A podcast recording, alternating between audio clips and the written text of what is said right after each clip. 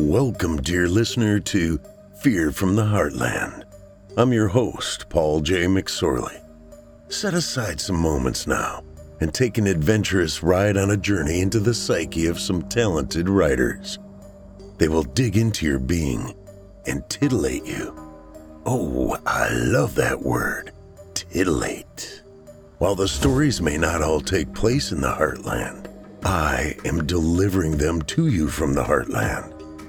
My intention is to strike fear and confusion into the mind, soul, and yes, the heart. This is Fear from the Heartland.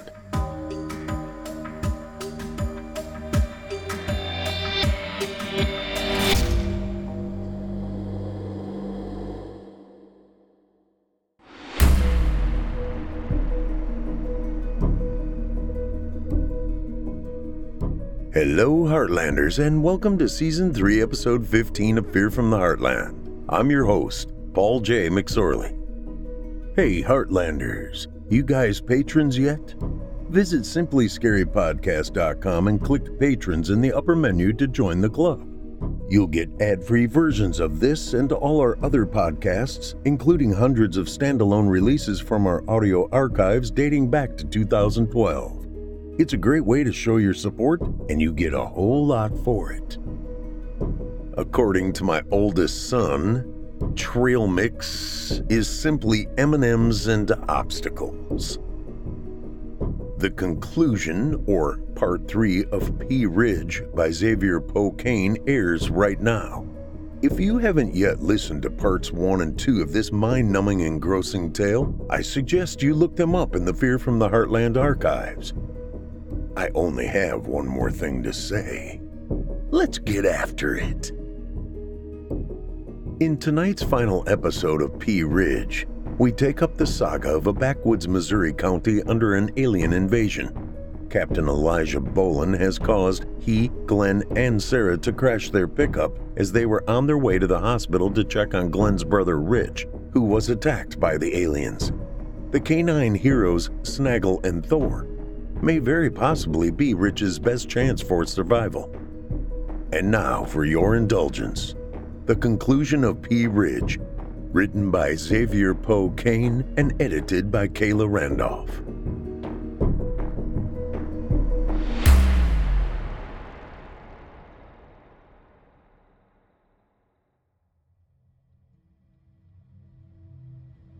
Early Monday morning, the creature paused. Sensing her prey's agony, even from afar, brought her satisfaction. She had become the embodiment of obsession, and she would greet whatever fate awaited her with the wild passion of her kind's primitive demoniac spirits. The creature paused and took in the scents. She was being stalked by two of the smaller prey animals that were often in the company of the more dangerous two legged kind. They were wounded, so she knew she could dispatch them if they became a problem. Nothing would stand between her and the creature that had stolen her child and dared to attack her. Snaggle's lone back leg ached as he and Thor made their way through the woods. His leg had grown strong to allow him to run, but it came at the price of occasional nagging aches. He also knew the strange jungle his alphas lived in had made him soft, and the fact that he had seen too many cycles of heat and cold didn't help either. But if his pack needed him, he could be as tough as he ever was one more time. At first, he and Thor had moved away from the stinging scent of the terrifying predators, but it was dangerous to stay in one place. They could also smell that their human packmates were somewhere closer to the creature. Snaggle recognized the scent of the one that terrorized his pack, and he could smell her moving in the direction of his alpha. He looked at Thor and growled, We gots to go toward the bad guy. Thor settled onto the ground on his belly, placing his paws over his eyes. Snaggle softly growled again. Thor reluctantly got to his paws and barked back. You gotta be heckin' kidding me. The pair began moving in the creature's direction while keeping a respectful distance. Glenn felt like he had just lost a boxing match. He rubbed his forehead and felt a goose egg growing where it hurt worst. He squinted, trying to get his eyes to focus. His mind was reeling, trying to remember where he was and what he was doing before the crash. Sarah? he cried out, remembering the asshole officer and that she had been driving. Sarah, baby, where are you? I'm right here, Glenn. He felt her soft touch on his shoulder, calming him. She was out of the vehicle and had the door open. She was looking him over. How are you feeling? I'm okay. She stood, planted her hands on her hips, and stared at him sternly. Glenn. Okay. Things are a little blurry. I got a headache. I'm feeling sick to my stomach. I think you've got a concussion. You think? He snapped. Sorry, just feeling a little grouchy. I noticed. She went back to checking on him. What do you think we'd do about the asshole? First things first, Sarah said. We get you some help. Where? Everywhere from Bourbon to Sullivan has been evacuated. I wouldn't be surprised if they carpet bombed the place. Sarah lowered her head. Well, I think the truck is fucked. The jerk steered us straight into a damn tree. We're gonna have to walk. I think we're just down the road from the Gardner place. Might be able to pick up some wheels there. Okay, but I'm driving. A dejected look clouded Glenn's face. But if they have the Trans Am? Yes, yes, I know you love Tony's Trans Am. But even if it's still there, you need to relax. After helping him up off the ground, she hooked an arm around his and started walking. She paused to look at the unconscious soldier. You were right about him. Glenn smiled in partial victory. Don't let it go to your head. Sarah stifled a chuckle. Before we go, grab the lever action and leave your shotgun for him. Glenn looked around where the captain lay slumped over in the passenger seat. He's not good enough for Dad's revolver, and a semi auto will be easier for him. He may not know how to use a lever action. He tucked the 357 in his belt as Hannah laid the shotgun next to the captain, and they headed toward the Gardner farm. Well, he is a soldier. Doesn't that make him an expert on guns? Glenn chuckled. Nope. He emphasized the P sound with a pop. Soldiers just know what the Army wants them to know. Daddy? It's a child's voice that sounds vaguely like my daughter's, but not quite. It's time to wake up. Slowly, I open my eyes. I'm in a hospital, and there's no one else around. Hello? I ask, my voice echoing in an empty ER. Nurse? Doc? Uncle Jerry? I wait, no reply. I sit up, surprised I'm not connected to anything, even though the heart monitor continues its regular beeping. I close my eyes and rub my neck. The scent of ammonia stings my nose and my eyes flash open. The creature stands before me. We stare at each other for a moment before she lunges at me, her hellish maw enveloping my vision. I sit up with a start, the heart monitor beeping erratically, and at once begin to gag on the air tube running down my throat. I rip off the mask and pull the surgical tubing out of my mouth, trying not to vomit as it triggers my gag reflex. Like a wounded, trapped animal, I look around. I know the bitch is around here somewhere. I just saw her. Or is that just the dream? Well, if I'm not dead, I at least hope the creature is. The beeping begins to slow as I huff air, my eyes continuing to survey my surroundings. This better not be another fucking dream, I say to the empty ward. The itch of the heart monitor's sensors and the burning in my lungs tell me it's not. They're the next to come off, and I'm surprised that there's not the sting of pulled hair. That's when I look down at my body. It's covered in hues ranging from raw pink to dark black. In some places, blisters have formed. My chest hair is mostly gone, stripped by their saliva. Images of the attack return, tongues lashing at me, the burning sensation from the whip like appendages striking me, the ringing in my ears from the deafening sound of the rifle firing inside the house. I'm pretty sure that I killed or injured many of them, but I doubt I got them all. Though it would seem I did enough damage that they cut their losses and abandoned me as their prey. It's at this point I realize I'm naked. I slip out of bed and wrap the bed sheet around me. There's an eerie silence despite the humming of office and medical electronics. I pause, listening for anything out of the ordinary. I almost yell for someone, but think better of it. Besides, my eyes and nose still sting. At first, I think the burning sensation in my nose is from the air tube, but I start to wonder if it's from the ammonia. The first thing to do is find something to wear. Slowly, I creep down abandoned halls and rooms. It takes a few minutes, but I find some scrubs around the surgical suite. After some more exploring, I find a pair of shoes in a doctor's office. They're dress shoes and a little big, but they're better than nothing. My stomach rumbles. On the way to the cafeteria, I stop by the men's room. I pause as I pass a mirror and stare in disbelief at my face. The whites of my eyes are deep red. The same blisters on the rest of my body cover my face, along with a few lacerations from either claws or tongues. My hair is a mess. I find myself wondering how I'll look after this. The image of Frankenstein's creation, the 2000 play, not the green monster, floats to mind. I lower my head and burst into tears. I remember a man with burns I had seen as a child. I remember being terrified at that face without a nose, and now I am a spectacle to terrify young children. Captain Elijah Boelyn slowly came to from his stupor. He tried standing but felt like he was about to pass out again. He took stock of himself. He ached all over because of that bitch and her asshole husband and the guy they were trying to save who was probably dead already. Fuck him and fuck you too, he spat. A rustle in the undergrowth made him reach for the revolver Glenn had lent him. It wasn't there. Motherfucker! he yelled, causing the squirrel that had come to investigate to flee up a tree. The captain shook his head and slowly started to get up, this time on less shaky feet. Looking around, he saw the shotgun they had left him. Fucking rednecks and their antiquated guns chose not to remember how well the 357 had done compared to the M9s Sergeant First Class Kim Hoth had them using at the crash site. I should have never left the quartermaster corps.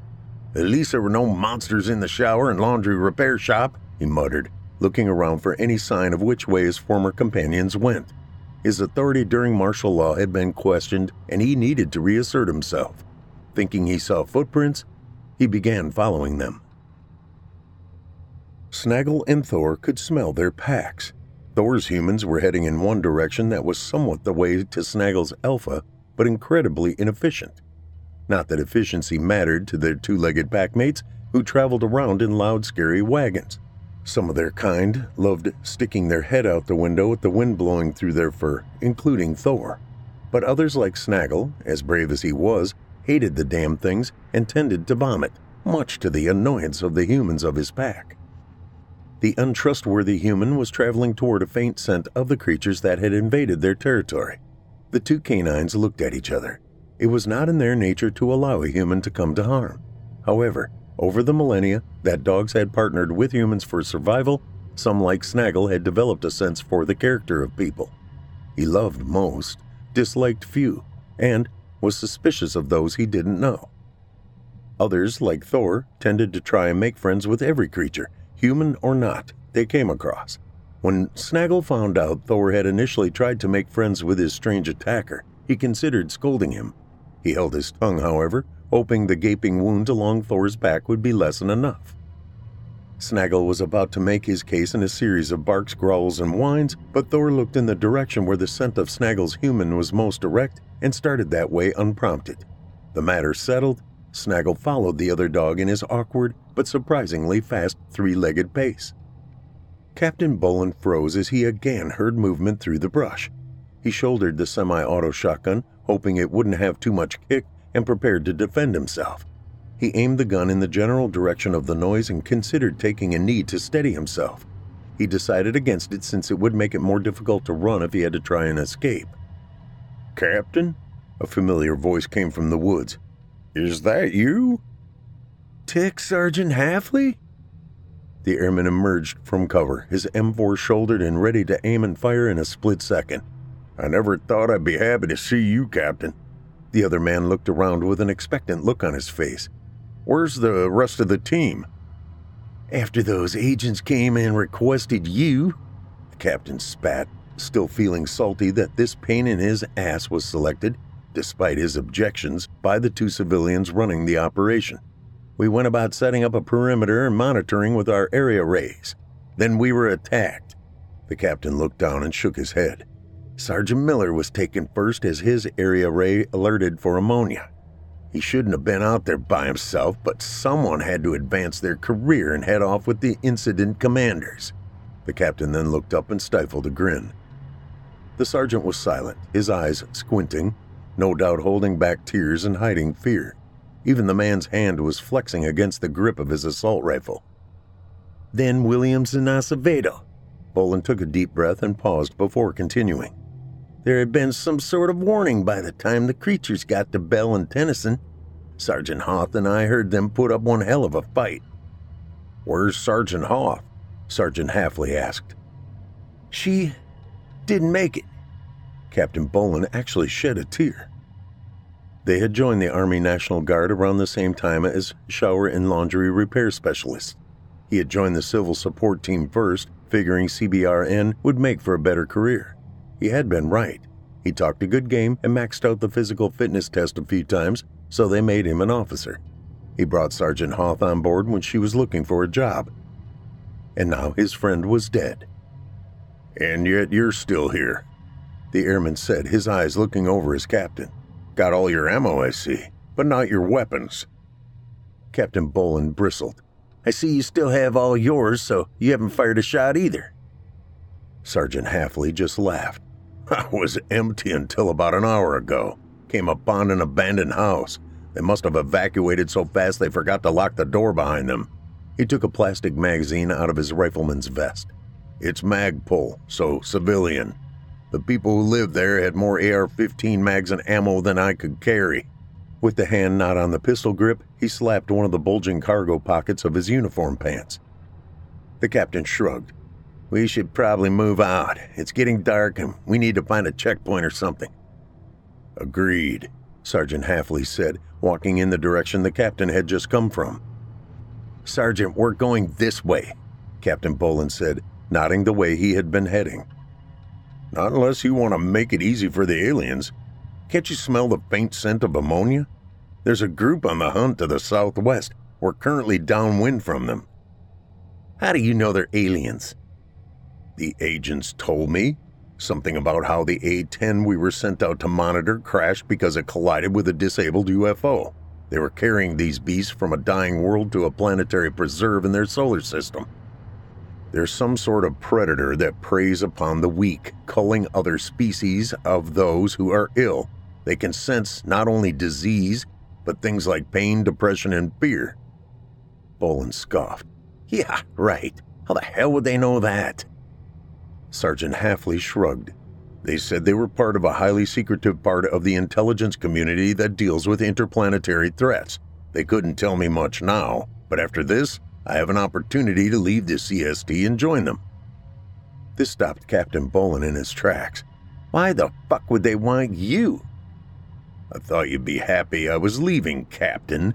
The sergeant spun on his officer. As for why they want me, that's above your pay grade. He began walking away. It took the captain a few moments to find his tongue and catch up. I could order you to tell me. Sergeant Halfley grinned, his expression smug. You could, but it'd be illegal, and I wouldn't. He went silent. Sergeant, the captain was silenced by Halfley's hand on his mouth. He was about to tear into the man when the wind picked up, carrying with it the strong scent of ammonia. The sergeant removed his hand and the captain shot him a look communicating that this was not over, not by a long shot. Sergeant Halfley shouldered his M4 and flicked the selector switch to semi. Captain Boelyn watched as the other man tracked something with the barrel of his weapon. The captain looked into the woods, seeing nothing, but decided to shoulder his shotgun anyway. He turned his back to Sergeant Halfley and covered the left flank with his shotgun. This got an approving nod from the sergeant, who kept his head on a swivel between what was in front of them and to their right. The captain heard rustling to his right and instinctively twisted to look for himself. The loud crashing of a large animal through the woods brought his attention back to what he should have been covering. One of the creatures sped toward him, its horrible maw open wide and claws raised to attack. Reflexively, Captain Boelyn more pointed than aimed the shotgun at the mouth of the alien and pulled the trigger. The buckshot load the rednecks had left him eviscerated the creature, blasting a hole almost big enough for him to stick his fist through. He let out a laugh and turned toward his comrade. Holy fuck, did you see? He was cut off as Sergeant Halfley's M4 roared, tearing a smaller hole through the one attacking from the right flank. Movement caught his eye, and the third creature, this one screaming its high pitched yell, made a desperate charge toward them. Both men reacted at the same time, firing almost simultaneously at its open mouth, leaving behind a stump. They watched its headless body slump to the ground. The creature could smell the delicious scent of fear wafting off one of a pair of the bipeds nearby. She was hungry and needed to feed, but she could smell the strength of its companion. The fact that a trio of her male swarm mates was closing in on them also gave her pause. It would be a quick kill with three of them and easier with four. However, she was not sure if these enemies had strong defenses or if they were the more docile kind her swarm had fed on when they first arrived. Hearing the loud thunder their weapons made settled the issue for her. She felt each one of the males die. However, they would not go to waste. A swarm of about 10 were hunting close by and would feed before deciding whether or not to seek retribution for the deaths of their swarm mates. As for her, if she was going to die by human hands, it would be in battle with the monster who stole the life of her son. She began moving but paused, momentarily forgetting about her prey, as she sensed a familiar presence, one she had last encountered on her homeworld right before she awakened on this planet. There was so much about this presence that confused her. It hunted her kind, but not for food. It captured instead of killed, something she couldn't understand. She would have to be quick. She would have her revenge before she was taken again. I'm starting to feel better. Glenn broke the silence as he got closer to Tony's house. He loved Trans Ams and even had one as a teen in the 90s, although his parents did make him sell it after a high speed chase from tiny Leasburg all the way through Bourbon. Honest. He really wanted to drive the classic their friend kept in his barn. Sarah was about to respond when she stopped and put a finger to her lips. She made a show of sniffing the air. Glenn followed suit but couldn't smell anything. A breeze then began to stir, and it carried a subtle hint of ammonia. The couple began moving slowly and quietly toward Tony's yard, hiding behind an overgrown bush at the end of his driveway. Tony was infamous among his friends for not liking to do yard work. It annoyed his wife, Miranda, but it made for good theater when they all hung out. Right now, Glenn couldn't have been more grateful. They didn't see anything and were about to move when they spotted one of the creatures around the garage. Glenn could still feel the effects of his concussion. Driving 10 minutes to a hospital was one thing. Making a precise long range shot with Sarah's life in the balance was another, so Glenn planned to suggest he distract the beast while Sarah shot it. She had grown up hunting and was almost as good with a rifle as he was. It was a mix of machismo and self awareness that made him want to put himself in danger. The thought of using his wife as bait was something he just could not entertain. The roar of a shotgun in the distance made the couple and creature freeze. Next, they heard the sound of rifle shots, ending with the crescendo of a shotgun and rifle being fired almost simultaneously. Then, a silence that was interrupted by an alien cry in the distance. The creature reacted and took off into the woods. Sarah and Glenn looked at each and shrugged. Not seeing any others and with the scent of ammonia weakening, they moved out of cover. I was to distract it and let you shoot it, Glenn said proudly. She chuckled. So, you admit I'm a better shot? Only when I have a concussion, he winked and smirked. My hero, she said, snaking an arm through his and drawing him close to her. You're still not driving the Trans Am. Glenn groaned and kicked a rock in disappointment. Sun's about to go down. He was cut off by the hairs standing up on the back of his neck. He turned and looked into the sky behind him. No, was all he said as he saw a black triangle silently growing larger as it approached in the darkening sky. We need to find some place to hole up for the night, Sergeant Hafley said as the shadow of twilight glided through the trees. Afraid of the dark? Captain Boelyn sneered. Not at all. I like to get to my deer stand about an hour before first light. But then again, that's when I'm not being hunted by creatures who can sense things like fear. The captain scoffed. Sure, keep telling yourself that. The sergeant had been right earlier. Captain Boelyn did look forward to the day the airman was no longer his problem. The captain thought of himself as a good judge of character and despite the last engagement, the guy was not who he wanted having his back in combat. Sergeant Halfley stopped. Fuck, he said quietly. Fuck, he said quietly. They're here. Why aren't you whispering? Why aren't you whispering? The captain admonished in a hushed tone. It's a different them. Sergeant Halfley shuddered, showing visible fear right before the woods exploded. They had wandered into an ambush. Sergeant Halfley dropped to a knee and began firing at open mouths. Engage, Captain, engage!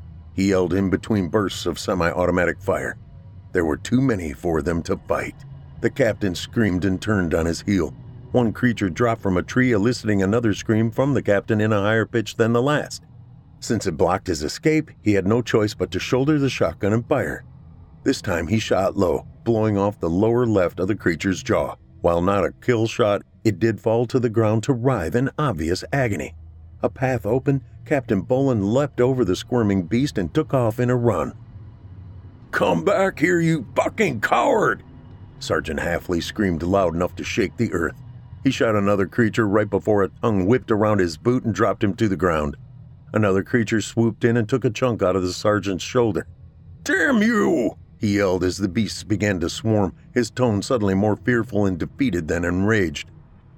Captain Boelyn heard his non commissioned officer curse him. It was too late to do anything. It had been foolish on Halfley's part to have even tried to fight that many attackers. But he couldn't resist the pull to look back, and the face the other man was making would haunt the captain for the rest of his life. It was desperate and angry. The captain registered the muzzle flash the same moment he felt the small bullet graze his right shoulder. He reflexively dropped his shotgun, turned, and ran. Technical Sergeant Halfley watched as the most despised member of his unit cut and ran, revealing himself as the coward everyone knew him to be. The creatures were swarming him, and he knew he was about to follow in the footsteps of every other member of his team. As teeth sunk into his flesh and tongues slashed at his uniform and skin, he chose to aim at the man responsible for the death of his comrades. But he couldn't pull the trigger and shoot a man in the back, even one as despicable as Captain Elijah Boelyn. Then the coward turned, causing Halfley to grin so wide it was painful. As he squeezed the trigger, a creature bit his left arm, causing his shot to go wide and only wound his target.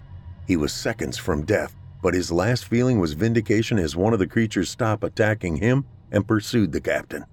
And the last thing Technical Sergeant Halfley saw was a triangle shaped spacecraft silently moving through the early evening sky. The captain ran, not caring he had just been shot. Part of him was pissed he wouldn't be able to bring the man up on charges of fratricide.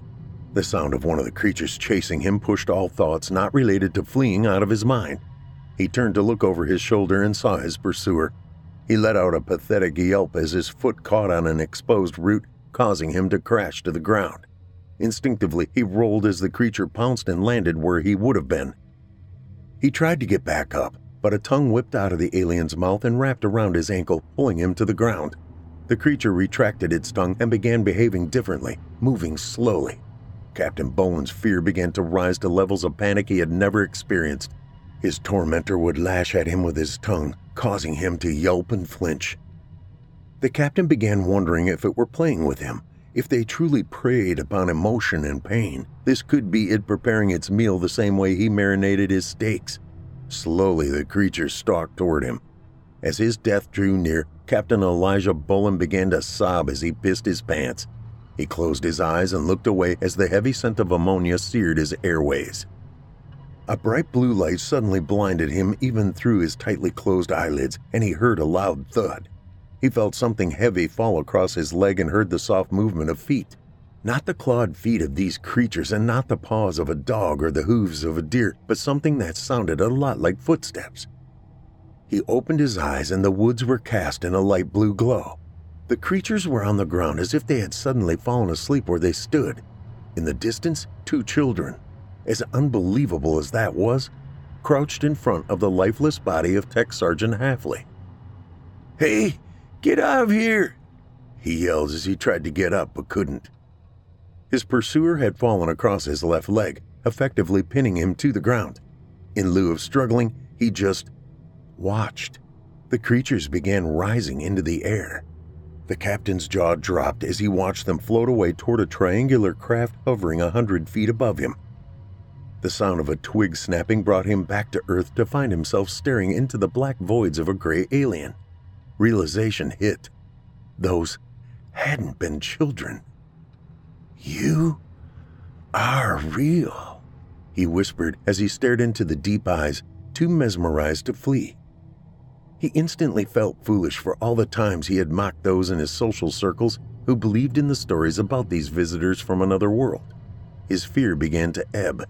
Something about the little alien was calming him, even the pain from the bullet wound lessening. As the alien extended a finger toward his forehead, Captain Boelyn welcomed the touch. He was convinced it would provide healing. He did not know from what, only that he needed it. The alien paused, looking over its shoulder as if in silent communication with its fellows. This was confirmed when it nodded, retracted its touch, stood, and rejoined the others. Then they floated into the air, disappearing into the craft that silently began moving northeast, leaving Captain Elijah Boelyn alone with the body of the last man entrusted to his command. Snaggle and Thor approached the hospital. They had become aware that they were being followed. The stinging scent would get close and then fall back. They planned to find a way inside the large, strange den and reunite with Snaggle's Alpha to either flee or meet the predator as a team. They approached a door like the ones their dens had leading into the backyard. They could see through it, but light flared off of it, letting them know something barred them from just walking through the opening. They shared a concerned look because no humans were around to open the door. Snaggle decided he would try scratching at the door. It worked at home, so perhaps it would work at this strange place. He stepped forward, and the doors magically opened. He let out a pleased bark as Thor ran past him. The creature watched the two small animals approach the strange structure that housed the evil that killed her pup. She could smell his agony. It was a mix of the physical pain of teetering on the verge of death and a lack of will to live. This gave her pause, death would end his suffering. Normally, this was something her kind took pride in. Their primitive sentience reconciled killing as a mercy on the diseased and suffering. But now she hunted out a sense of revenge, so how could she grant this monster a mercy it did not deserve? She had wasted precious energy getting here only to realize the all consuming lust for vengeance would be best sated by letting the miserable creature live. She was about to turn and slink into the woods in search of different quarry when she sensed a sharp new emotion from her prey joy. With renewed rage lit deep inside her, she turned back to the hospital, hot with bloodlust. The same distorted vision stares back at me from the stainless steel of a cafeteria napkin holder. For the umpteenth time, I laugh maniacally at the joke that will be my next author photo. I sigh and think about searching for a cell phone to call Petra and Glen, as they're probably worried sick about me. I try the landlines, but they aren't working. The same goes for the computers. I turn on a TV and find out a hazmat incident had occurred in the area and everyone has been evacuated. If the government is concealing the outbreak of some invasive species that preyed upon humans, it makes sense they would cut communications. I begin wondering if I would have cell service even if I did find a phone. I can check the parking lot for a car and maybe head back towards St. Louis, perhaps find medical help along the way. Probably don't want to walk in on Petra with ill fitting clothes and a monster face. My pity party is interrupted by the clickety clack of claws on the tiled floor. No fucking way, I mutter. It has to be a stray that wandered in. But what if. Snaggle? I call, trying and failing to mask the hope in my voice. The clickety clack stops, as does my heart, as I wonder if I've just alerted some different breed of alien demon to come finish me off. Snaggle's unmistakable bark echoes down the hall. Snaggle! I scream with joy, and I hear his distinct three legged run heading toward my voice. That's when I notice he isn't alone. Thor! Another deeper bark. I'm here, boys. I'm here. I feel tears start to run down my face. I slide out of my chair to the ground as the pair find their way to me, sniffing and licking my face happily. I wrap my arms around them and bury my face in theirs, feeling the primal joy of no longer being alone, of being part of a tribe in this world, of knowing that people, these mutts included, love me. I stand. You boys must be hungry. I head toward the serving area with them following happily behind me. The cooks must have been in the middle of a lunch or dinner rush because there are plenty of grilled chicken breasts and hamburgers sitting near the grill. I had had half a chicken breast and that was enough for me, but these two look ravenous. I toss a hamburger to Thor, who eagerly wolfs it down. I toss another to Snaggle, who usually wants treats like this chopped up for him, but he also quickly scarfs it down. They look up at me, their puppy dog eyes begging for more. Who am I to refuse? I toss them each a chicken breast, laughing at how happy it makes them. I return to the dining area with a fruit cup and relax into a seat the sight of the dogs elevating me out of the all too familiar depths of despair. I lean back and close my eyes. Tap, tap, tappity, tap. My eyes open wide as the dogs begin to growl.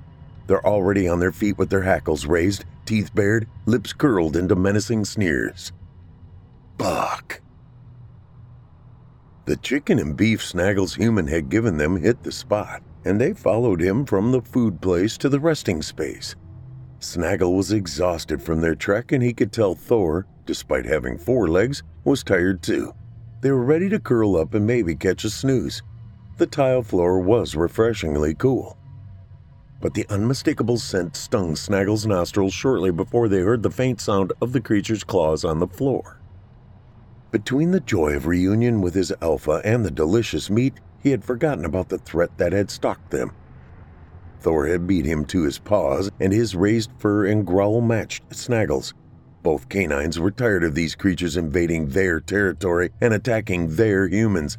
It was time to kill or be killed. Their enemy appeared, and Snaggle's human was on his feet, barking in the peculiar way humans do.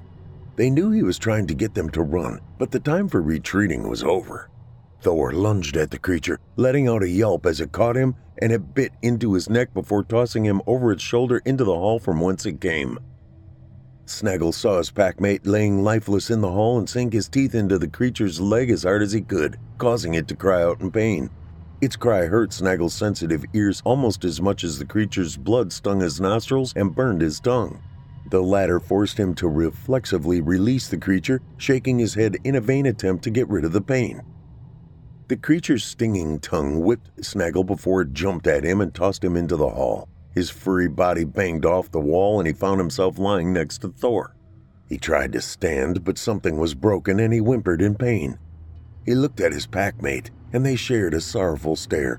Thor closed his eyes and let out a soft whimper. Snaggle looked toward their enemy and saw it chasing after his human. They disappeared behind a set of doors. He tried to get up, but his ribs erupted in pain. He too closed his eyes, knowing the end was near and accepting it. They were good dogs, but they had failed. Having easily dispatched the nuisance animals, she focused her attention on her prey. She felt joy that she had stripped away the momentary happiness it had felt. Now it would pay. She stalked after it, knowing exertion would tire it out and make it easier to kill. Her kind rarely took their time with prey, yet when it came to revenge, tormenting with needless violence gave the meat a delicious quality, and she would savor it as much as she would the kill. I know it sounds crazy, but this creature, I killed its baby. There's a familiarity in the way it looks at me, a familiarity filled with hate. The insane thing is, I don't blame it. I would feel the same way were the roles reversed. If there were a living embodiment of cancer, I would be as savage as this beast. The creature and I stare at each other from across the room, its eyes on fixed stalks on either side of its horrific tooth filled mouth. At first, I can't see its pupils, lost in a purple marbled iris, but then its pupils dilate from black pinpricks to a wide vertical stripe down the center of each eye. It chills me to the bone. My fight or flight impulse kicks in, and fight loses as I turn to run to the kitchen. I call the dogs to follow me. While exploring the kitchen, I had found a janitor's closet that seemed perfect for hiding. I assume smell is the primary means by which the aliens track their prey. The closet smelled of chemicals, which I imagined would hide our odors. But the damn dogs, they attack it. We are no match for it, all still recovering from earlier run ins with the creature and its swarm. I'm convinced at this point that Thor met one of these things instead of a bear. I try calling them again, but they are single mindedly heading toward the creature. Tears start to slide down my cheeks. Snaggle, come on, boy. I hear Thor's yelp as the creature grips him and then tosses him as if he were a rag doll. No, come back, Snaggle, come back! I scream as he bites the creature. God damn it, Snaggle! I freeze, watching the horror unfold before me, and I don't know what to do. Fuck you! I cry at the creature, my throat raw. Only moments ago I was feeling some degree of sympathy for her, but now I only feel impotent rage and grief. I have no choice but to try and escape so Snaggle and Thor didn't die for nothing. I make it to the refuge of the closet. The heavy wooden door has a lock, and I flip it in the hope it will help. I can hear it stalking me. It's outside the door. Fuck! I cry out as the creature begins banging on the door. Its high pitched roar strikes terror in my heart. I can see the hinges move each time the creature makes impact. It's unbelievably strong, and it's only a matter of time before it's going to break through. I'll have no choice but bite. Again. I grab a mop as the door splinters and strike at the creature. It swipes at me with its claws, its tongue flicking out at me, again lashing my flesh and burning it with its saliva. I grab a bottle of bright green cleanser and start spraying at it maniacally. Miraculously, the creature staggers. But with its body blocking the door, I can't run. It recovers quickly and reaches for me. I feel its claws digging into my sides and I wonder if it's taking its time with me, if it's enjoying my agony. I reach for anything that can help me. I start desperately pummeling it with a bottle of bleach. The creature starts snapping at it, its teeth eventually sinking into the plastic bottle. The bleach flows out of it and down its gullet. It releases its grip and I fall to the floor.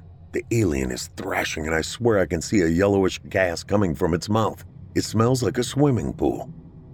Though the creature steps back and topples to the tile floor, I'm scared to trust that I've actually killed it.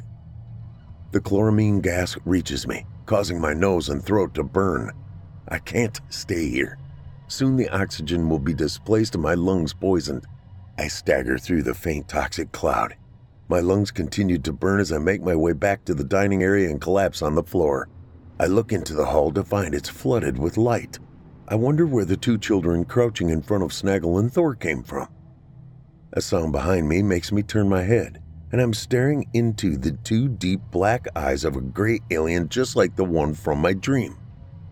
Holy shit.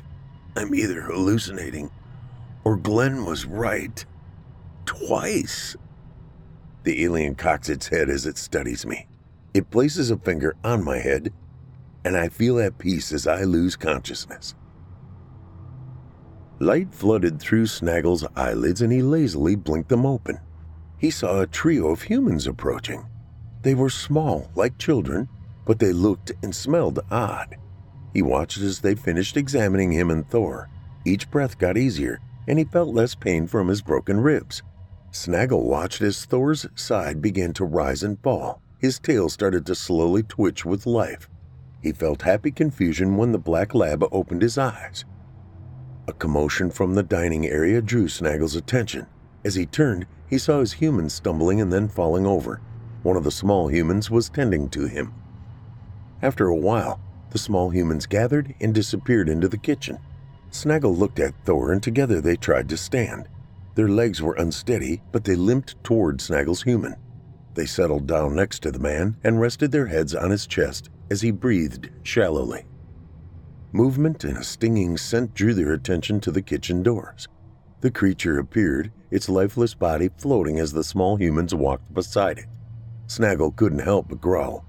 One of the small humans turned its deep black eyes toward Snaggle, and he calmed. The sound of familiar voices drew Snaggle from a nap he didn't remember deciding to take. Thor was already awake. His ears were raised, and he barked. His tail was wagging, letting Snaggle know he hadn't dreamed the sound of Thor's alphas. Both dogs stood, some of their strength back, and stepped into the hall to guide the latecomers to the injured human. Ten months later,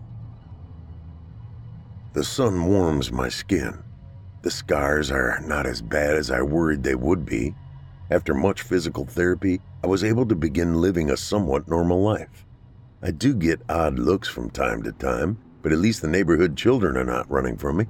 I reach down and give Snaggle a scratch behind his ears. Thor perks up and looks for Glen. Both made miraculous recoveries, but they still bear their scars like me. And like me, they are slower than they once were. The government offered Glen and me way too much for our homes and our silence. We went in together on some land outside Onondaga Cave State Park outside of Leasburg. It was the fresh start Petra and I needed. Petra. The sight of her brings a smile to my lips. I watch her waddle after Sarah, who's showing her the landscaping plan for the new house she and Glen had just built. She's six months pregnant a living embodiment of my progress in finding balance between the beauty and darkness of life, and miserable in the summer heat. Glen joins me on the porch, handing me a maker's mark on the rocks before taking his seat and giving Thor ear scratches. Just saw on the news Major Boelyn is getting a medal, the Army Cross. I nod and hold up my glass and toast. Not all heroes wear capes and not all who wear uniforms are heroes, Glen responds. I feel sorry for him in a way. I saw him on the news giving an interview. He looks so hollow. The survivor's guilt is eating away at him big time. He knows who he is now. Glenn scoffed, turned, and spit. Yeah, I saw same thing, but he's a piece of shit. When he showed up, all his ammo pouches had full mags. I wouldn't be surprised if he's the reason all his team is dead. I silently weigh his words.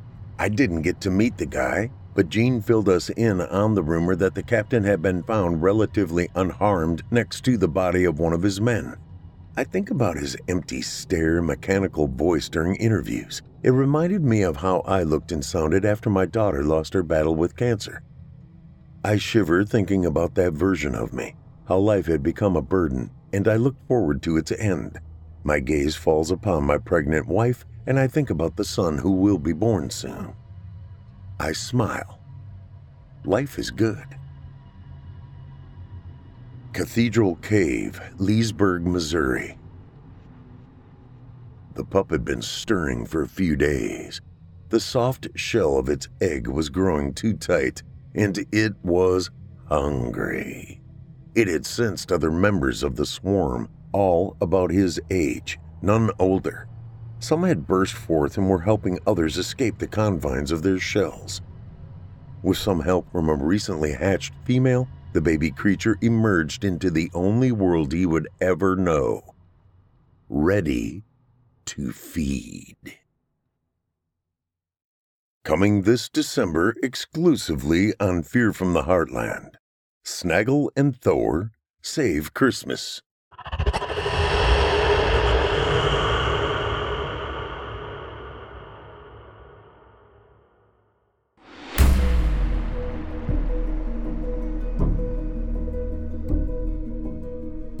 I hope you enjoyed tonight's story, Pea Ridge 3 by Xavier Poe Kane. Not yet a best selling author, Xavier Poe Kane is a former door gunner on the International Space Station. When not making the galaxy safe for democracy, he writes whatever weirdness comes to mind. He currently lives in the woods with his wife Morticia in a state of mutual weirdness with their dogs Chuck Norris and the three legged Jabba the Hutt. Thanks to the GI Bill, he has an MFA in popular fiction writing and publishing from Emerson College. He is currently working on his second publication, a collection of short stories tentatively titled Broken Hearts and Other Horrors. You can hook up with Xavier and check out what consumes him at his website, www.xavierkane.com. That's X A V I E R K A N E.com.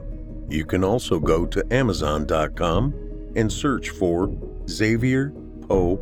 Kane, and that will take you to his author page. or Twitter at Xavier Kane9 and on Facebook Xavier Kane.